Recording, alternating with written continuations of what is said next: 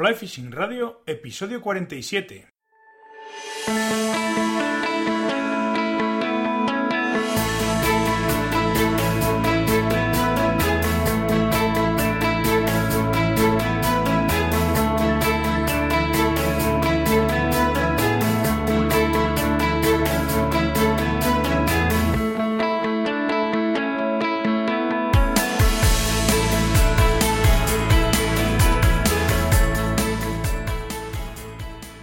Bienvenidos a un nuevo episodio de Fly Fishing Radio, el primer podcast de pesca con mosca en español. Soy Miquel Coronado y durante la próxima media hora vamos a hablar de pesca con mosca. Click and Fish, la app con la que puedes organizar tus salidas de pesca, patrocina el podcast. Con la versión de pago vais a poder consultar datos sobre el caudal, nivel y temperatura del agua y tendréis acceso a los históricos de caudal también, de temperaturas tanto exteriores como, como del propio agua. Quiero recordaros también que ya podéis consultar toda la información sobre nuestro paquete de pesca en pirineosflyfishing.com barra irati en la web tenéis la disponibilidad de fechas y número de plazas también disponibles, valga la redundancia. Por fin los ríos están en perfectas condiciones y el tiempo acompaña. Si os estáis planteando escaparos un fin de semana a pescar, la verdad es que esta es una fantástica opción que vais a disfrutar seguro. Os esperamos.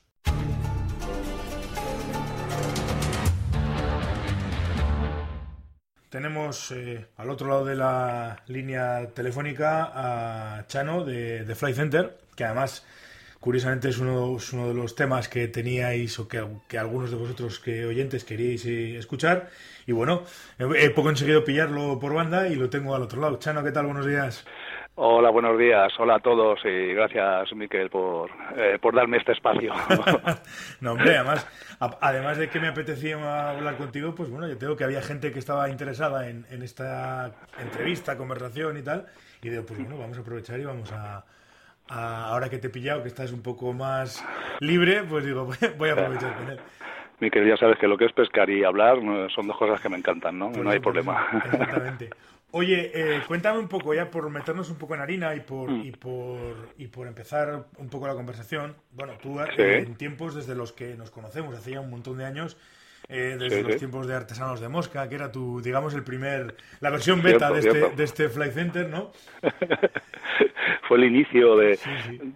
Piensa que pues, allá en el noventa y tantos, eh, pues, por el trabajo que yo tenía, pues tenía algún tiempo libre, ¿no? Y empiezo a, pues con motivo de la pesca, pues eh, conozco, se puede decir, la informática o los ordenadores y empiezo un poco a meterme en este mundillo.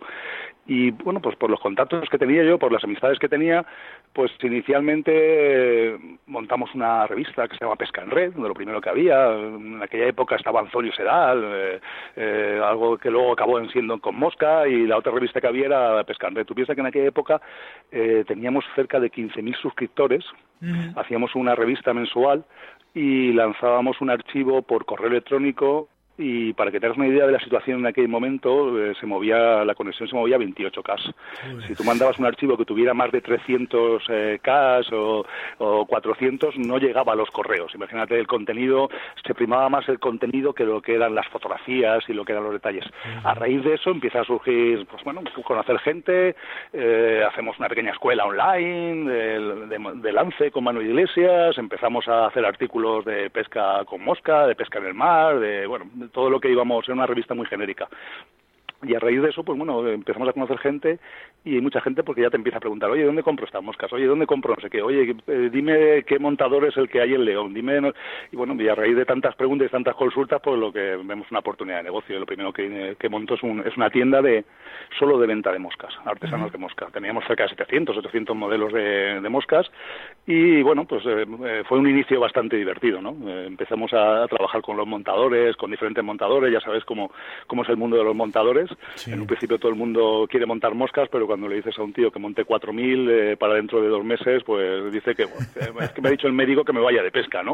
Entonces, bueno, tuvimos bastantes problemas a la hora de eh, momentos de, no tener las moscas porque los montadores no, no tenían tiempo para montar y pedidos pendientes. Pero bueno, poco a poco fuimos cambiando, viendo cosas y, y bueno, pues eh, también la oportunidad que tuve yo en mi trabajo que me dejaba algunos ratos libres para poder centrarme en este tema.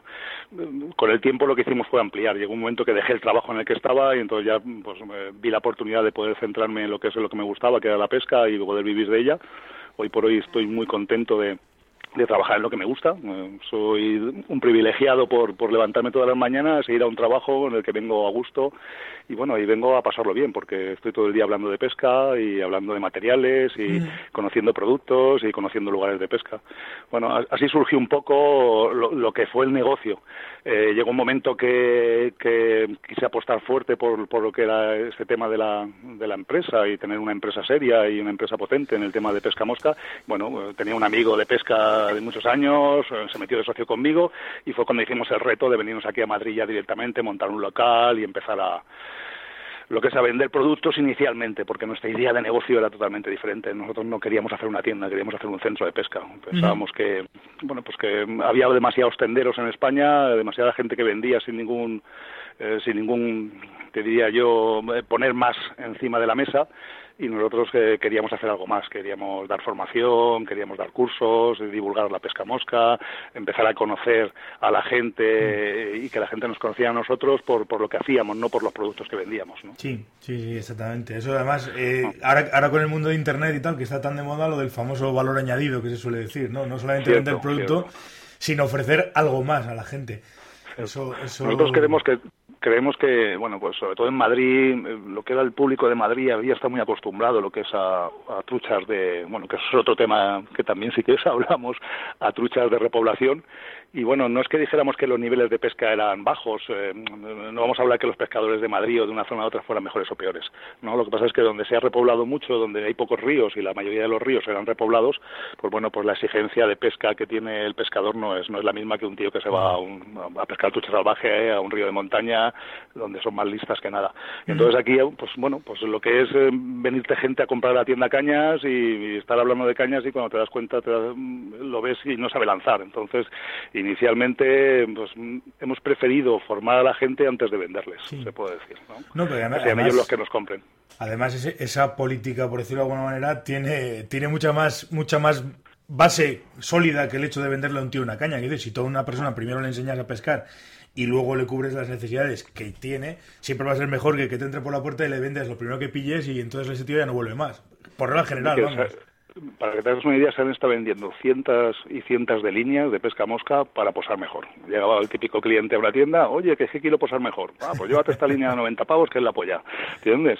Y cuando lo normal es aconsejarle a un cliente pues que, que dé un curso de lance. Así de sencillo, ¿entiendes? Porque realmente la posada la tiene el brazo y no es la línea. La línea facilita, pero realmente si sabes posar, posas cualquier línea, ¿entiendes? Y bueno, pues eh, así se ha vendido o así se ha trabajado el mercado. En un principio había una cierta demanda, eh, tampoco había exigencia, no había competencia, realmente no existía este mundo de Internet, no, había, no éramos tantos ya pegándonos en este mercado y bueno, pues eh, la mayoría de la gente estaba comprando en muchos casos sin, sin tener conocimiento de lo que compraba, ¿no? Y, luego, pues eh, la tienda le enseñaba, no te digo que no, pero, pero bueno, se guardaba mucha información pensando que esa información era valiosa para la tienda y cuando más valiosa es, es para el pescador. Yo, yo digo una cosa eh, siempre a todos mis clientes y cuando hablo en general. Eh, a mí lo que me interesa es que, eh, que la gente pesque y cuanto más pesque mejor y cuanto mejor sepa pescar mejor y cuanto más viaje de pesca mejor y cuanto más días salga al año mejor. eso significa que si le ayudamos a que pase todo eso, pues al final nosotros como tienda ganaremos más porque el, el, pescador que está en su casa no gasta tipes, no gasta moscas, no gasta líneas, no gasta nada. Entonces vamos, nosotros nuestra idea es ayudarles. ¿Qué necesitas? formación, ¿qué necesitas? Lugares de pesca, viajes. Eh, nosotros estamos acompañando gente, hacemos grupos de viaje, tenemos un club paralelo a la tienda y por medio del club hacemos viajes pues, a León, a Asturias, a Cantabria, al Pirineo. Eh, salimos a pescar y siempre guiados los viajes, siempre con una, con una parte de formación. Eh, nuestra idea es diferente, no es solo vender producto. No, no, que está claro que es que además hoy por hoy es la fórmula. Es decir, tú te vas a poner en un, en un mercado como está, en teoría globalizado, pero bueno, habría, se podría hablar muchas cosas, ¿no? Sobre los mercados globalizados y sobre ese tipo de cosas, pero realmente al final, y en el fondo vas a acabar compitiendo contra los gigantes como Amazon, como tal, como cual, y claro, la única manera que tiene alguien, eh, permíteme la comparación, ¿eh? pero la única manera que tiene una tienda como, como pueda ser Fly Center o cualquier otra, otra tienda de, que esté especializada, la única manera que tiene que competir ya no es en precio ni en producto, porque Amazon te va a ganar seguro. es imposible. Claro, lo, que tienes que hacer, lo que tienes que hacer es precisamente eso, trabajar con, con especialización y dar un valor añadido, que es lo que es lo que estábamos comentando antes. Nosotros cuando hacemos eh, la apuesta, cuando entra Dani como socio, eh, nosotros hacemos una apuesta, tú piensas que somos, no te diría que una de las tiendas que más venden internet en España, pero sí que somos una de las más representativas, ¿no? Facturamos suficiente, imagina que facturamos suficiente como para dar el salto a lo que es montar una tienda física y centrarnos ya en este negocio totalmente.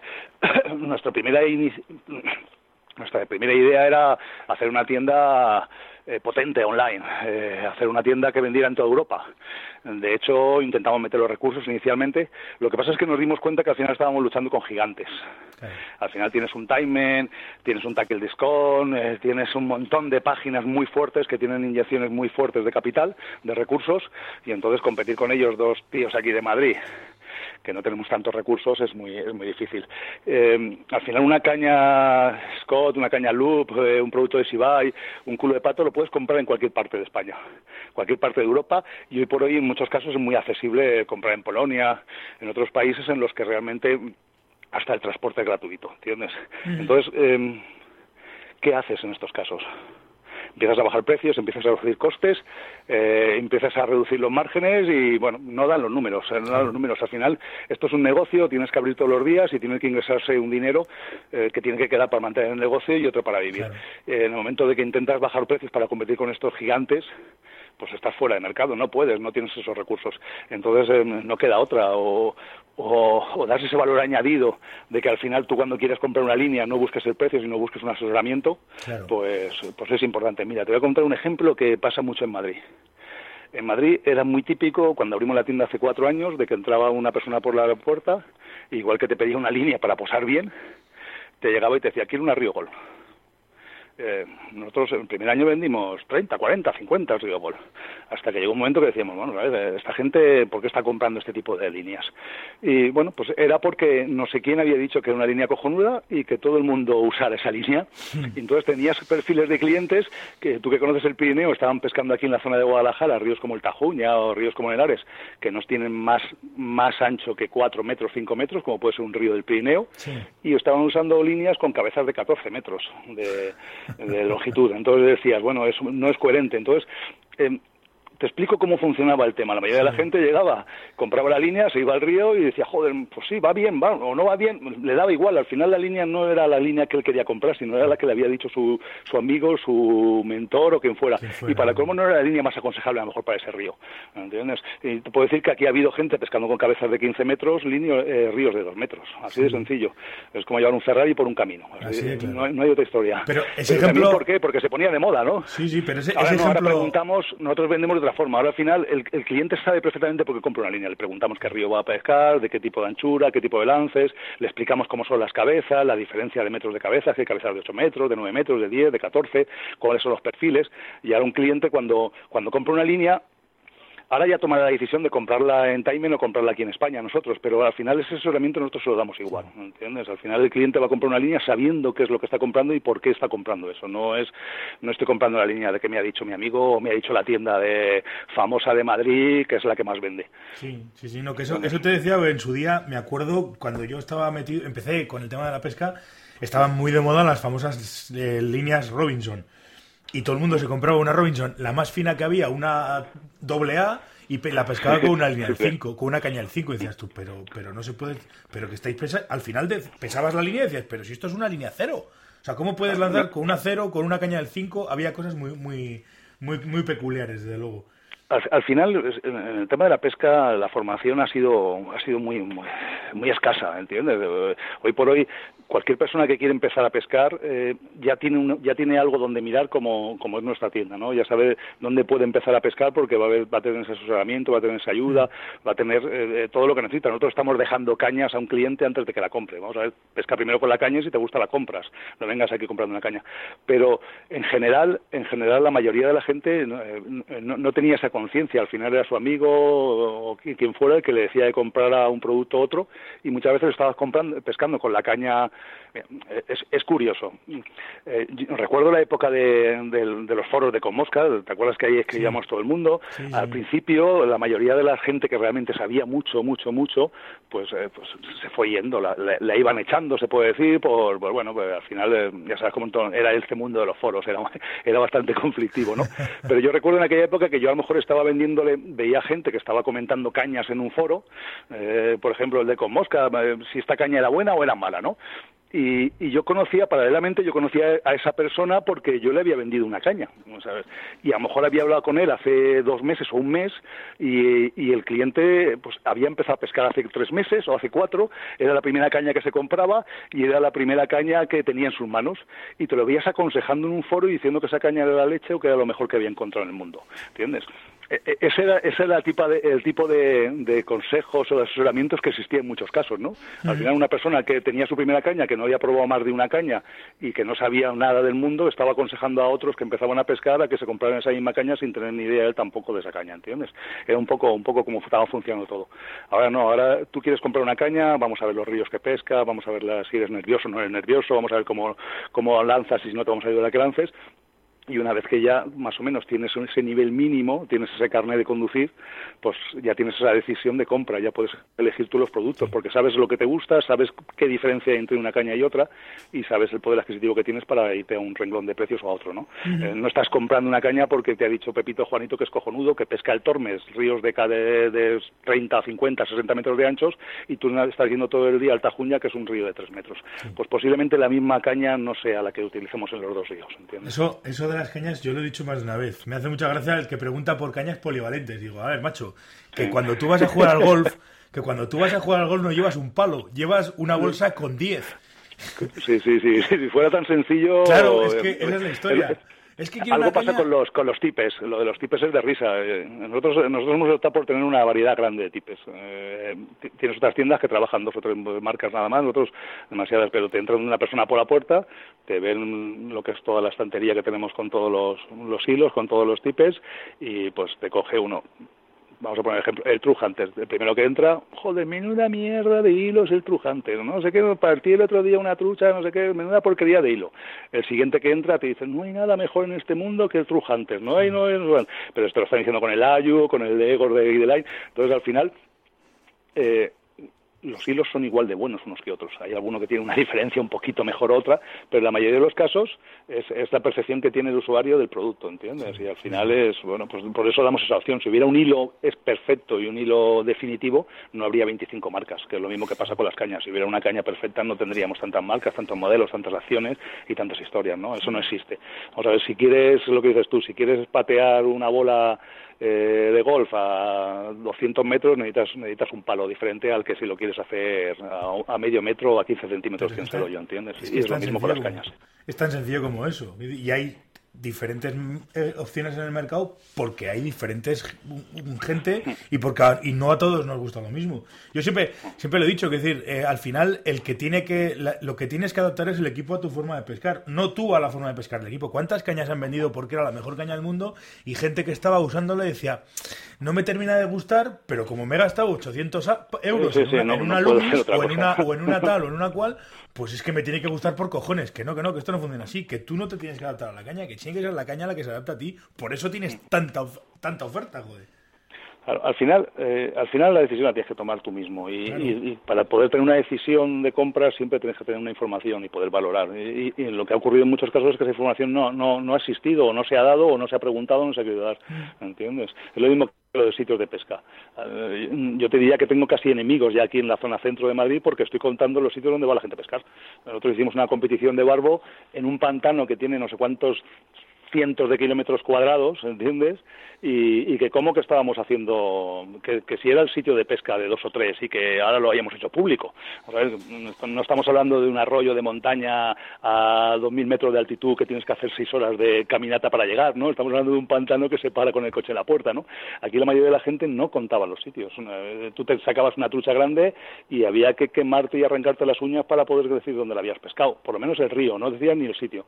Eh, esa información nosotros la estamos dando ahora. Nosotros pensamos que cuanto eh, más información tengamos de los sitios, eh, aquí es normal llegar un viernes y que empieza a sonar el teléfono, oye, ¿dónde voy a pescar mañana? Oye, ¿dónde voy a pescar mañana? y claro, y, en muchos casos estamos contando, vamos a ver, yo, lo que, yo siempre lo digo, estoy contándole los sitios donde yo voy a pescar. Y además que cuando llega el cliente le digo, no, no, mira, y te acuerdas, dejas el coche aquí y en esa poza de arriba lleva cuidado que hay una trucha de no sé cuántos y en otro... Pero esa es la idea, que la disfruten ellos también. Al final, lo que comentaba al principio, cuanto más la gente pesque y más disfrute, eh, más vamos a vender. Es así de sencillo. Y, la idea es que la gente también tenga su propio su propia conciencia y su propio poder de decisión porque porque tenga porque tenga esa información en, global, ¿no? Al final. Así de simple. Así de simple. Oye, eh, hablando un poco de, eh, me interesa pues el tema de la venta, pues al final está, es decir, nos gusta y a mí también, incluso yo hice mis pinitos, hice mis pruebas y tal pero, pero es un tema que, está guay. Pero me interesa mucho más eh, toda la parte de lo que es el valor añadido que ofrecéis como, como más que como tienda, como centro de pesca, ¿no? Sí que he visto en la web vuestra que lleváis ya tiempo organizando viajes de, ya no, y no solamente viajes en, dentro de España, al Farrás o a León o a Pirineo, sino lleváis, estáis organizando viajes al extranjero y estáis haciendo, haciendo cosas muy, muy chulas, muy interesantes. Claro, piensa nosotros con, el concepto de desmontar un centro, de no montar un, lo que es una tienda donde la gente llega y yo estoy detrás del mostrador y les digo que no tengo una bola de cristal y que cojan lo que quieran, ¿entiendes? Eh, nuestra idea era eh, acercar lo que es todo a la gente, ¿no? Entonces, si te acuerdas, empezamos aquí con, de hecho, cogimos una instalaciones grande de 300 y pico metros cuadrados, con espacio suficiente para que puedan hacer presentaciones. Aquí estaba lo Castropino, ha, ha estado eh, un montón de gente montando moscas los viernes, los sábados, hemos hecho cursos, hemos trabajado una parte importante de, formación dentro de, de las propias instalaciones que tenemos en la tienda porque las preparamos de esa forma, ¿no? Los lances, los cursos de Christopher Rowan, eh, Aitor Coterón, eh, toda la gente que ha estado viniendo aquí a lanzar y a, enseñar. Y paralelamente, pues eh, era obvio, si estás enseñando a la gente a pescar, si estás enseñando a la gente a formarla, le estás explicando cómo funciona, pues que, pues que les eches una mano también, sobre todo a la gente que quiere conocer sitios diferentes, ¿no? Entonces empezamos una política de viajes, para que te des una idea, nuestra tienda o nuestro negocio de Fly Center en el 2019 es una tienda física y online, que sería una pata de, lo que es de la empresa, va a ser una agencia de viajes, que sería la segunda pata, y una escuela, eh, con formación tanto de lance como de montaje, con guiadas, todo eso serían las tres patas o lo que es lo que puede ser un centro de pesca, venta de productos, formación y viajes.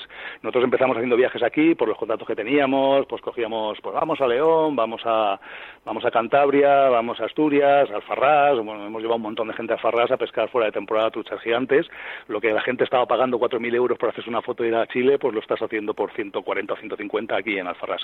Mm. Bueno, y paralelamente a eso, empezamos a montar. Nosotros también nuestra idea pensamos que una visión de un pescador cuanto más amplia sea a nivel de ríos, de escenarios y tipos de peces mucho mejor, ¿no? Y nosotros pues, pues como ilusión nos queríamos pues, pues, pues, pescar si no todos los países de Europa, casi todos los países de Europa y todos los que pudiéramos. Y empezamos con una política de viajes. Al final nosotros los viajes que hacemos son muy diferentes. A partir del 2019 vamos a vender destinos, pero hoy por hoy lo que estamos haciendo son viajes que van siempre guiados. Tanto Dani como yo estamos acompañando a los, a los viajes. Al final no es no es que te mandemos a pescar a Austria o a Bosnia eh, y tú allí te busques la vida. Al final es una persona del negocio, una persona de nuestro staff, el que acompaña, el que hace un poco de monitor de, viaje, el que soluciona todas las papeletas. De hecho, Dani está ahora en Bosnia pescando el Rinni, el Sanica, todos estos con un grupo de ocho personas y al final, bueno, pues esa es un poco la idea. Al final, eh, que la gente salga a pescar, que pesque, que se lo pase bien y todos estos sitios que nosotros conocemos, eh, pues bueno, pues que, pues que la gente lo disfrute igual que nosotros. Yo estuve hace dos semanas en Austria llevando también otro grupo, tuvimos algún que otro inconveniente porque el río que íbamos a pescar que es, que es el Ips, que es para mí uno de los mejores ríos que hay en Austria, pues bueno, se empezó a desbordar al segundo día, tuvimos que cambiar 300 y pico kilómetros de distancia, ir a otra zona que, que no me gusta tanto, pero también es bastante divertida. Al final es eso, solucionar la papeleta, que la gente pesque, que disfrute y, bueno, pues ese tipo de viajes, lo que te decía, algo diferentes a los demás, no, no mandamos a la gente, al final nosotros siempre estamos acompañando y eso da un valor añadido al viaje de una satisfacción y una seguridad de que todo va a funcionar bien. el año que viene vamos a tener destinos como Bosnia, como Austria. Vamos ahora en septiembre también vamos a Italia, toda la zona de Lomitas. Estamos haciendo prospección y vamos a hacer un viaje bastante bonito. Eh, vamos en marzo, febrero, marzo vamos a, a Chile para antes de junio haremos posiblemente, estamos tratando un viaje de pescar talpones a México. Eh, bueno, estamos, estamos eh, intentando eh, hacer un catálogo de destinos que sean interesantes y todos ellos lo que te comentaba, al final dándose valor, valor seguro de que nosotros acompañamos y que están pescando, durmiendo, comiendo y usando la misma mosca que usamos nosotros, ¿no? Y un poco asegurar, asegurar el éxito de ese viaje, ¿no? Aunque ya sabes que la pesca es pesca y tú llegas a un día, tienes el mejor coto, del mejor coto con el mejor día y a las 8 la mañana te abren el pantano y se te acabó el día, ¿no? Pero bueno, eso es pesca. Eso, eso lo he dicho. al final... Lo he dicho más una vez a, mucha gente, incluso a clientes, decirle, eh, eh, nadie te puede. Y ahora estabas diciendo lo de Austria, lo, de, lo del río Ives que se ha desbordado y tal. Y en el fondo, en el fondo, igual es una cosa que digo que la gente dice, estás tonto, macho. Pero en el fondo eso también forma parte del viaje. Quiero decir, ese tipo de historias. Claro, claro, claro, claro. Ese tipo de. Vamos a ver, nosotros, en, nuestros viajes, eh, nosotros siempre hablamos que es pesca y aventura. Nosotros ha llegado, hemos tenido viajes que nos han perdido las maletas de todos los pescadores, ¿vale? Y bueno, pero al final hemos estado Dani o yo yendo a por ellas a recogerlas, la gente ha pescado, quedado satisfechos. Eh, ha habido viajes que es lo que te digo, pues que pues, eh, se ha estropeado un coche o no encontrábamos un sitio y nos hemos perdido, cosas así. Al final es tener los suficientes recursos como para dar soluciones. Así muchas veces cuando mandas a gente a un, a un viaje, pues si los mandas solos o los mandas de su, por su propia cuenta, pues cuando suele haber imprevistos, cuando hay, pues es, difícil solucionarlos.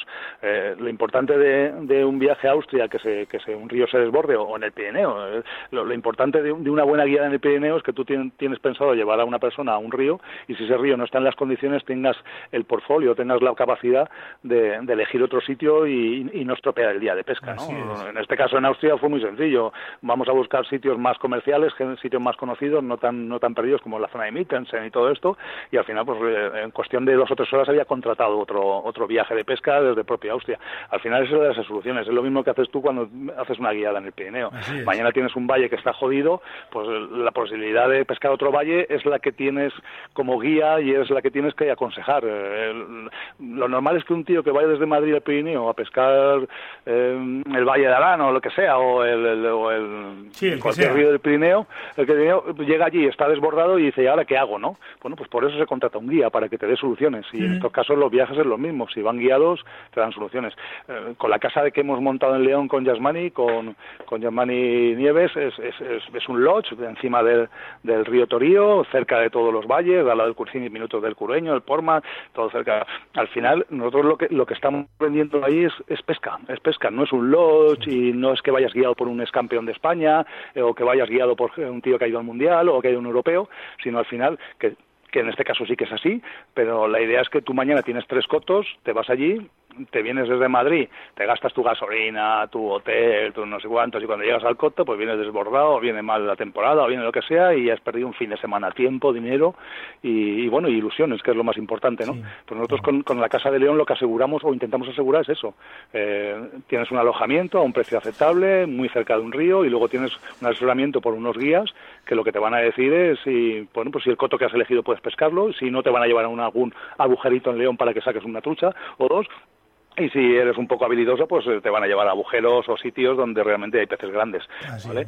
Eh, en otros casos, pues te lo puedes jugar tú a la aventura. Puedes cogerte tu coche, salir de Madrid o salir desde Bilbao, de Barcelona, tirar para allá y, esos tres o cuatro días de pesca que iban a ser ideales y que iban a la ilusión de todo el año, pues se te van al traste pues porque no, porque no tienes la información del lugar y al final esa información es la que nosotros queremos dar o la que complementamos con los viajes, que creemos que es muy, muy importante. Así de simple. Yo este año, por ejemplo, ya lo creo que lo he comentado, no sé si pero este año, por ejemplo, teníamos eh, Salamanca, estaba yo con el Galisancho loco perdido, mirando los caudales, todo estupendo, llegar y al día siguiente de llegar cortaron el embalse y lo dejaron en menos, en menos de la mitad de lo que solían soltar de normal. Claro, tres días hacer puñetas porque no se mueve una puta trucha. Así de claro. no se mueven las truchas, pero la idea es, al final, si, llevas un asesoramiento, tienes los contactos, tienes las personas, pues al final es buscar otros sitios. Tienes otra zona, pues el Tom es la parte alta, y si no, vamos a ver, eh, yo estaba cogiendo barbos en Santa Teresa, ha habido con clientes de ir para allá, no se dan las truchas, vamos a coger unos barbos al pantano Santa Teresa, que es el que está por encima del chorrón. Y hemos pasado un día igual de bonito que pescando truchas grandes, que en este caso no se movían. Yo estuve este año, he estado dos veces en el Tormes y no está dando peces. No, no sé qué ocurre, si por, por toda la pantanada que soltaron de 200 y pico metros cúbicos, que las truchas están en, en Salamanca o no sé dónde, pero se ven menos peces y luego lo que se ve es menos mosca, no hay tanta cebada, ¿no? Bueno, al final toda esa información, eh, cuando vienes de lejos, es importante tenerla de, pues, pues del lugar. Claro, eso es fundamental. La información, en todos los órdenes de la vida, la información es poder. Y eso es lo, eso es lo interesante, desde luego. Claro, paralelamente, como te comentaba antes, que tenemos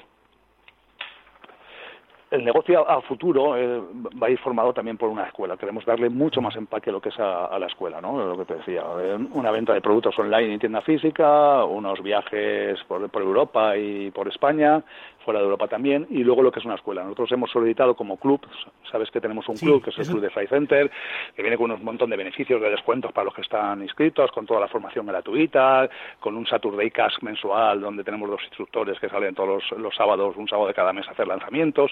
Bueno, y paralelamente, todo este todo este tema de formación lo estamos dando otra vez, eh, le estamos dando un poco más de forma, un poco más de, de eh, de posibilidades para clientes. Entonces, ahora a partir de unos meses los, lo vais a ver perfectamente puesto trasladado todo en la web, con los instructores de montaje, con unos instructores de lance, con unos costes o precios por, eh, por cursos de pesca, por cursos de lance, por cursos de montaje, por guiadas. Toda esa información va a estar eh, bastante, bastante, se puede decir, detallada para todo tipo de públicos. Nosotros tenemos una fórmula de formación que es muy, muy, muy barata.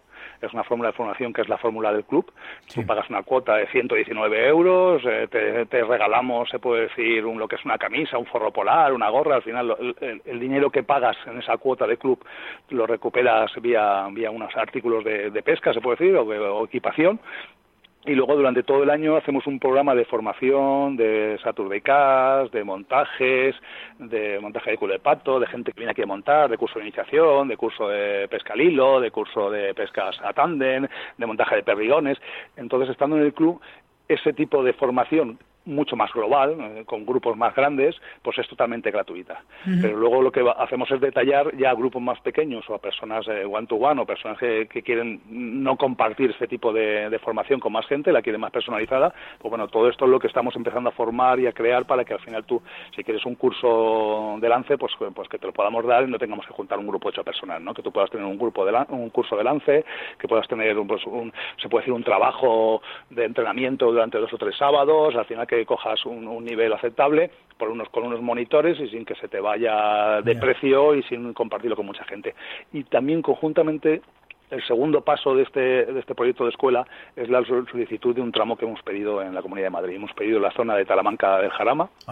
Es un tramo de 8 kilómetros de río, es un tramo denostado, un tramo que no es ni truchero, que nadie quiere, que eh, todo el mundo ha pensado o piensa que no tiene ya posibilidades. Eh, es el típico que cuando dices, oye, que hemos cogido un tramo o estamos optando por un tramo en Talamanca de Jarama. Ah, pero eso está lleno de lucios. Eso es lo primero que te dice la gente, ¿entiendes? Pero bueno, esa es un poco la idea al final la mayoría de la gente que la fórmula que hay planteada hoy en España de intensivo, sobre todo en la zona centro, de que cojo un tramo de río que es viable, eh, que hoy por hoy tiene puede tener truchas salvajes y las empieza a echar truchas arcoíris un jueves por la tarde para que se la lleven un sábado, eso, es, eso es pasado, entiendo que no es el futuro, solo hay que ver lo que se está haciendo en otros sitios de Europa con la trucha arcoíris, la trucha arcoíris es captura y suelta.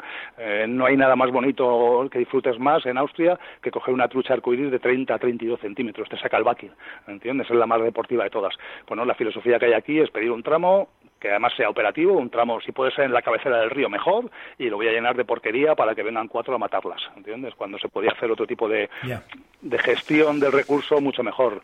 Eh, bueno, pues eh, yo entiendo que la trucha arcoíris debe de volver, pero no de la forma que va a volver, no para echarla un jueves para que se mate un, para que se mate un sábado y que la gente vaya pues, a pescar a cebo. Creo que hay otras zonas, eh, pequeños reservorios, pequeños lagos, zonas muy, muy, muy bajas de cursos donde se tiene que hacer eso y en otros sitios nosotros hemos elegido una zona, Miquel, Talamanca del Jarama, 28 o 30 kilómetros de Madrid. Si preguntas a cualquier persona te dice que eso está muerto, que es un sitio que no hay posibilidad de pesca y que es una porquería. Pues bueno, tiene, sigue teniendo trucha común y trucha salvaje. Eh, trucha con la mayor genética posible que hay en la Comunidad de Madrid. Nosotros hemos planteado un proyecto de recuperar esa trucha, no repoblar con trucha que no sea de ese río. Es un proyecto importante en el que metemos alguna universidad también y la idea es sacar los reproductores, hacer un, se puede hacer un estudio pormenorizado del río, ver las necesidades que tiene de descastes, bisones, lucios, todo esto, bueno, hacer un pequeño control sobre todo esto y luego lo que es es ayudar a la propia trucha que hay en el río, que sigue estando, que es la, la superviviente, la, la heroína del río, la que aguanta pues esa contaminación, esos cauces subiendo y bajando, eh, esos caudales mínimos que nunca son caudales mínimos, y bueno, pues es la que está preparada por selección natural para, para defender ese, ese espacio en el río. Y nuestra idea es esa, es, es reproducir lo que es la trucha común, el barbo y la boga que hay en ese río. Entonces ahí es un proyecto muy bonito a varios años la idea es pedir un intensivo, pero no para hacer un intensivo, sino para hacer una recuperación de un tramo. Queremos que poco a poco esa recuperación de un tramo sea un ejemplo para que en otros sitios se pueda hacer lo mismo. Y paralelamente a ese tramo va una escuela. Tenemos ya un acuerdo con el ayuntamiento en el que se ponen unas instalaciones dentro paralelas al río, muy cercanas al río. Para cómo tenemos un polideportivo a 300 metros de donde está toda la zona de la escuela y la idea futuro es, bueno, pues en el momento que tengamos a primero de año este tramo, pues empezar ya a crear la escuela, empezar a traer colegios, niños, aulas del río. La idea es un poco concienciar a toda la gente y a todas las nuevas generaciones de la pesca sin muerte, de la viabilidad de los ríos hoy por hoy, eh, si se ponen interés, si se ponen recursos, ¿vale? Y bueno, pues es, un proyecto también bonito que vamos va acompañando nuestro negocio y que queremos que sea nuestro buque insignia o nuestra imagen de, cuál es nuestro posicionamiento o cómo vemos nosotros, de qué forma nosotros vemos la pesca, ¿no? Qué interesante. Eso, eso además va a haber que eso yo habrá que seguirlo porque tiene una pinta bastante interesante con ese con ese todo el proyecto tal y como lo comentas, es decir que, que tiene una pinta muy muy chula. Nosotros hemos solicitado 8 kilómetros de río, que es lo máximo que puedes solicitar. Entonces estamos en conversaciones. de hecho, ya presentamos la documentación el año pasado. Se nos ha requerido eh, una documentación que es la que nos falta y bueno, pues ahora para el Consejo que sea en octubre, en noviembre, presentaremos toda la documentación para que al final estemos en norma y nos den el tramo, ¿vale? Y, bueno, si acaso lo, lo, raro ha sido pues que presentamos un, tramo en el que, pues, pues en un Consejo presentar un tramo, pedir un consorciado o un intensivo para no echar truchas arcoíris, pues hombre, me parecía un poco extraño, ¿no? Pero es, pensamos que es la solución, la idea es, es, recuperar, es recuperar un, un río que sigue teniendo truchas, pocas, pero tiene unas supervivientes y creemos que el proyecto se puede hacer. Y creemos que eso es lo que se debe de intentar hacer en el resto de España, no intentar echar truchas arcoíris en ríos normales, que tú tienes un lago como Marsó, o tienes un lago en un campo de golf, o tienes un sitio así cerrado, pues yo entiendo que puede haber una pesca para ese tipo de gente, jubilada, niños que quieren empezar. Pero inicialmente yo ya los niños hasta los descarto. Nosotros en, la escuela que vamos a montar pegada al río, pues tiene un CAD donde vamos a hacer un pequeño río para niños, donde se va a poder crear clases. Al final no hace falta enseñar a un niño a pescar truchas arcoíris con cucharilla. Se puede enseñar a pescar a un niño truchas comunes eh, a mosca. Es igual de sencillo o difícil. No sé y luego, y luego a soltarlas. Eh, pero llevarte a un niño a un intensivo, por mucho que le enseñes a que pesca sin muerte y cuando vea al de al lado con la masilla desnucando truchas arcoíris de 3 y 4 kilos llenas de sangre, pues bueno, el, el, mensaje no es el mismo, El mensaje no es el mismo. No, no, eso está claro, eso está clarísimo. Eso está clarísimo porque además, quiero decir, al final la manera de tener la manera de tener pescadores en el río es enseñarles pues de la, pesca de verdad, porque luego la gente, como decías, se acostumbra a un determinado tipo de escenario y a un determinado tipo de peces y los llevas a otros lados y se, se vuelven locos. Miquel, además, para que te hagas una idea, está en mi vena conservacionista o mi vena ecologista, ¿sabes? decir, a, mí como negocio, a, Dani, mi socio, y a mí como negocio, el, que mañana empiecen a llenar los ríos de Tucharcoiris y que la gente las denuncie y se las lleve, eh, es, ganar dinero, así de sencillo, ¿entiendes? Hemos pasado unos años muy fastidiados en el momento que se ha desaparecido eso. Lo que entendemos es que se tiene que hacer a futuro algo diferente. El futuro no es desnucar truchas y echarlas un jueves para matarlas un sábado. El futuro tiene que ser otra cosa. y bueno, eh, inicialmente necesitamos ese dinero, todas las tiendas que hay en España necesitan ese dinero y es importante al final que se vuelva a repoblar con trucha arcoíris, pero creo que a futuro se debería de pensar de otra forma, se debería hacer de otra forma porque no es no es futuro, eh, es, es, un parche para ahora y poco más. Eso te iba a decir. Cuando en otros países de España, de otros países de Europa se está haciendo una gestión de este tipo de peces muy diferente, ¿entiendes? Es lo que te digo, aquí se está pagando, hay gente que está pagando 1.400, 1.200 euros por ir a un viaje a Austria a pescar trucha arcoíris básicamente y tímalo, eh. Es, es, eso, si es que eso es lo que lo que estábamos hablando. Ese modelo de, de, de, echar truchas arcoíris en intensivos para pescarlos, el, echarlas el jueves para pescarlas el sábado, ya hemos visto que se sostiene mientras haya dinero y mientras se pueda hacer. En el momento en el que eso desaparece, adiós la industria, la industria entre comillas. Sí, sí, en general, en general. De, la pesca. Si, lo hubieras planteado ya inicialmente en sitios cerrados, eh, en lagos cerrados, y hubieras potenciado ese tipo de, dándoles recursos y ayudándoles, ya has visto el lago y la zona de León, nosotros aquí estuvimos intentando hacer la gestión también inicialmente en un campo de golf. De hecho, tenemos cerrados los acuerdos con un campo de golf, con un lago de un campo de golf para hacer, vale, yo entiendo que ese tipo de, de repoblaciones para que haya un tipo de público que se entretenga los fines de semana está bien, pero porque es un hábitat muy cerrado, es un hábitat donde realmente no influyes y, y donde estás fuera, se puede decir, de lo que es eh, la vida natural, ¿no? Pero la mayoría de aquí tienes intensivos en Guadalajara que están en el Tajuña. Vamos a ver eh, están en la mitad de un río que por debajo de ese río estamos sacando truchas de 40 y 50 y es uno de los mejores sitios de pesca de Guadalajara. Pues no entiendo por qué hay un intensivo de arcoíris eh, entre medias. Eh, eh, sí, hace poco hicieron unos sondeos y como se llevan bastantes años ya sin repoblar, pues bueno, sigue habiendo truchas en, todo el resto del río, comunes, salvajes, y lo que es en la zona donde estaban los intensivos, que son zonas medias de río, pues pues los, los sondeos de pesca, los sondeos de truchas son pues una, dos, tres, muy poquitos peces. Yo entiendo que esta fórmula sí que debe existir porque hay un público, vale, perfecto, hay un público que quiere llevarse las truchas, pero, pero el concepto de, de usar un, sitio natural, un tramo medio de un río, un tramo alto de un río para hacer este tipo de, de introducciones de, pescadería, eh, no las entiendo, no las entiendo. Bueno, pero son, son formas. Es que al final, eh, eso, son formas y formas. Y, y, yo creo que en ese aspecto eso está, eso está eh, esa, esa fórmula está ya, ya ha quedado demostrado, es decir, y lo he dicho montones de veces. Yo personalmente lo he comentado un montón de veces. Digo, o sea, países como Austria, países como Bosnia, países como, como Eslovenia, como un montón de sitios que hace cuatro días no tenían nada o no tenían. No, eran nada, no. Vamos a ver, nosotros en Bosnia cuando llegamos el primer año a Bosnia, lo que, nos comentan los guías es que en los, los, ríos no hay truchas, ni había peces. Que ellos han pasado una guerra y cualquier hijo de vecino tenía en su casa una ronada. Y cuando tenía hambre echaba la ronada al río. Y, comía. Así funcionaba. Entonces sí que ha habido una gestión por parte del gobierno de potenciar eso. Y al final realmente los lodge, ahora eh, Dani está en, el, en el Rimni, está en un lodge, al final es un lodge que es una concesión privada, que ha hecho, es un lodge que ha hecho el Estado. El Estado ha hecho toda la infraestructura las instalaciones, ha preparado ese trozo de río, lo ha hecho lo, bueno, es lo más natural posible, lo ha llenado de peces, peces que no se han repoblado el jueves, sino que llevan un tiempo allí, peces salvajes, peces que quedan muy deportivos, y, y, hay una instalación que la explota luego una empresa privada. Al final eso asegura que, que bueno, pues que la pesca se dé.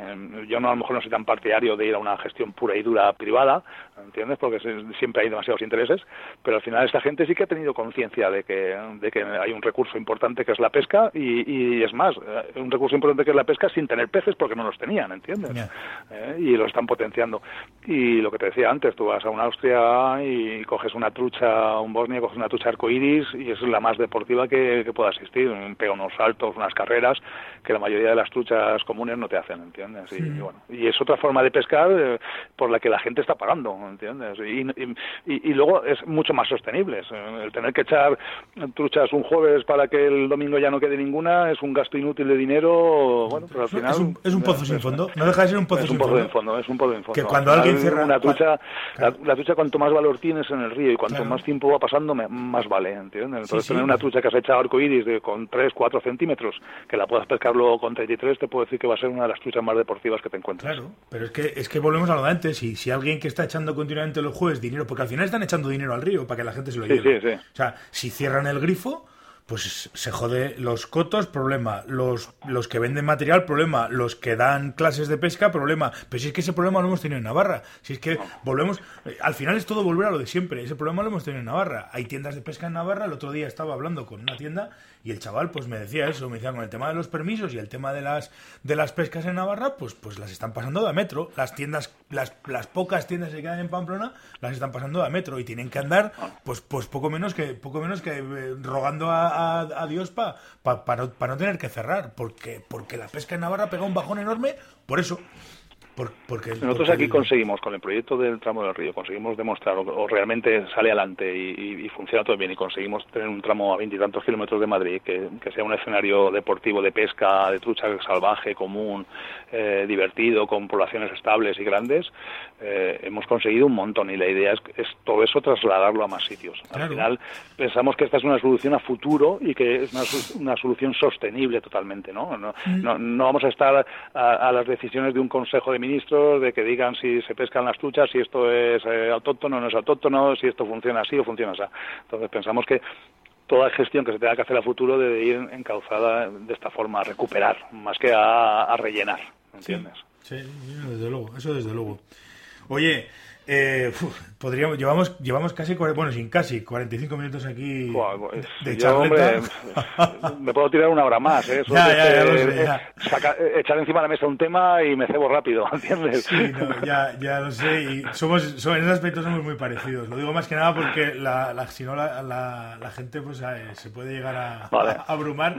Ya, ya volveremos a hablar. Ya vale, hacemos, hacemos un corte ya, si quieres, y bueno, y como, como tienes, tienes consultas de la gente, si hay algún tema que queramos luego o que tengan curiosidad sobre cañas, sobre marcas, algo más en detalle, más chicha sobre productos, sobre anzuelos, sobre cómo se mueve el mercado por debajo, si quieres hacemos otro día otro y bueno, y explicamos un poquito todo para que la gente sepa por dónde, con quién se la está jugando. Eso es. Oye, pues para los oyentes aquí está el guante lanzado. Si tenéis alguna consulta para Chano, pues, pues la recogeremos todas en la, en la web y, y volvemos a hacer un segundo programa, desde luego. O incluso hablar. Yo, este tema del, del tramo de, recuperación me interesa bastante porque, bueno, es cuestión de seguir un poco y, como pescador y sobre todo como conservacionista, pues son cosas que son muy interesantes. Y claro, claro, claro que hablaremos más, más veces. Eso, eso vamos, seguro. Perfecto, perfecto. Oye, pues nada, te agradezco. Bueno, Miquel, gracias por estos minutos. Eh, bueno, ya sabéis dónde estamos. Estamos en The Fly Center, en la tienda de Coslada, en Madrid. Eh, tanto online, eh, venta online, venta física, si queréis viajar, si queréis formación, si os estáis iniciando en el tema de la pesca, si queréis saber dónde ir a pescar, si queréis un grupo de gente, si queréis formar un club importante donde la gente está pescando y aprendiendo, bueno, pues eh, contactad con nosotros que, haremos todo lo posible por, por no defraudaros. Mm, pues nada, bien, queda dicho agradecerte el rato que hemos echado y, y, volveremos a seguiremos estando en contacto y volveremos a hablar, desde luego. Miquel, muchas gracias a ti y a todos por escucharnos. Vale. Vale, va, un abrazo a todos. Una vez más hemos llegado al final del programa de la semana. Gracias a todos, lo digo siempre, pero, pero no por ello menos importante. Eh, gracias a todos por estar al otro lado y hacer que el podcast sea posible. Gracias por dejarme valoraciones en, de 5 estrellas y, y, a los que me escucháis a través de iTunes. Muchas gracias también a los que comentáis y dais a me gusta en iBox y todos y gracias también a todos los que escucháis el programa en YouTube. Gracias al patrocinador, eh, a Click and Fish. Os recuerdo que podéis bajaros la app desde flyfishingradio.com barra click and fish o desde el enlace que dejo en las notas del programa o el banner que está en Fly Fishing Radio. Si queréis venir a pescar a Navarra, eh, os recuerdo que tenéis eh, la página web pirineosflyfishing.com y, y, nada más, nos volvemos a escuchar el próximo martes en un nuevo episodio de Fly Fishing Radio. Hasta entonces, portaos bien y sed buenos.